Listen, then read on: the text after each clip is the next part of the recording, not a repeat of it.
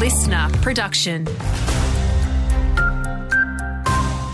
Hey there, it's Andrew Shaw with your local news briefing. Stay calm, set routines early, and be positive. That's the key tips from education experts as a new school year kicks off in Victoria across the next couple of days. Dr. Kate Lafferty from La Trobe Uni says it can be an anxious time for many kids, especially those going to high school or starting school for the very first time. Often the tendency for parents, but I catch myself saying it sometimes, particularly if you're busy, might be, oh, you'll be fine, you'll be right, just get on with it sort of thing. But it is important to acknowledge how they are feeling. Meantime, the state opposition remains concerned over the number of vacant teaching positions yet to be filled across regional Victoria.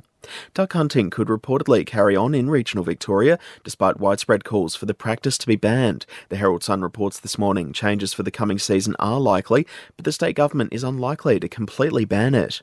Police continue to investigate a horrific crash in Gorumbat which left five people injured, with any witnesses asked to get in touch with Crime Stoppers.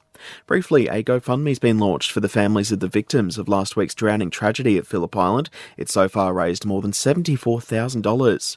And those wanting to do a bit of camping around regional Victoria this summer are being urged to take responsibility for campfires. Rangers warn if left unattended, it has the possibility to start a major bushfire, with those caught doing the wrong thing facing fines of up to $19,000. So far, more than 100 campfires have been un- found unattended this summer, with 11 of them abandoned.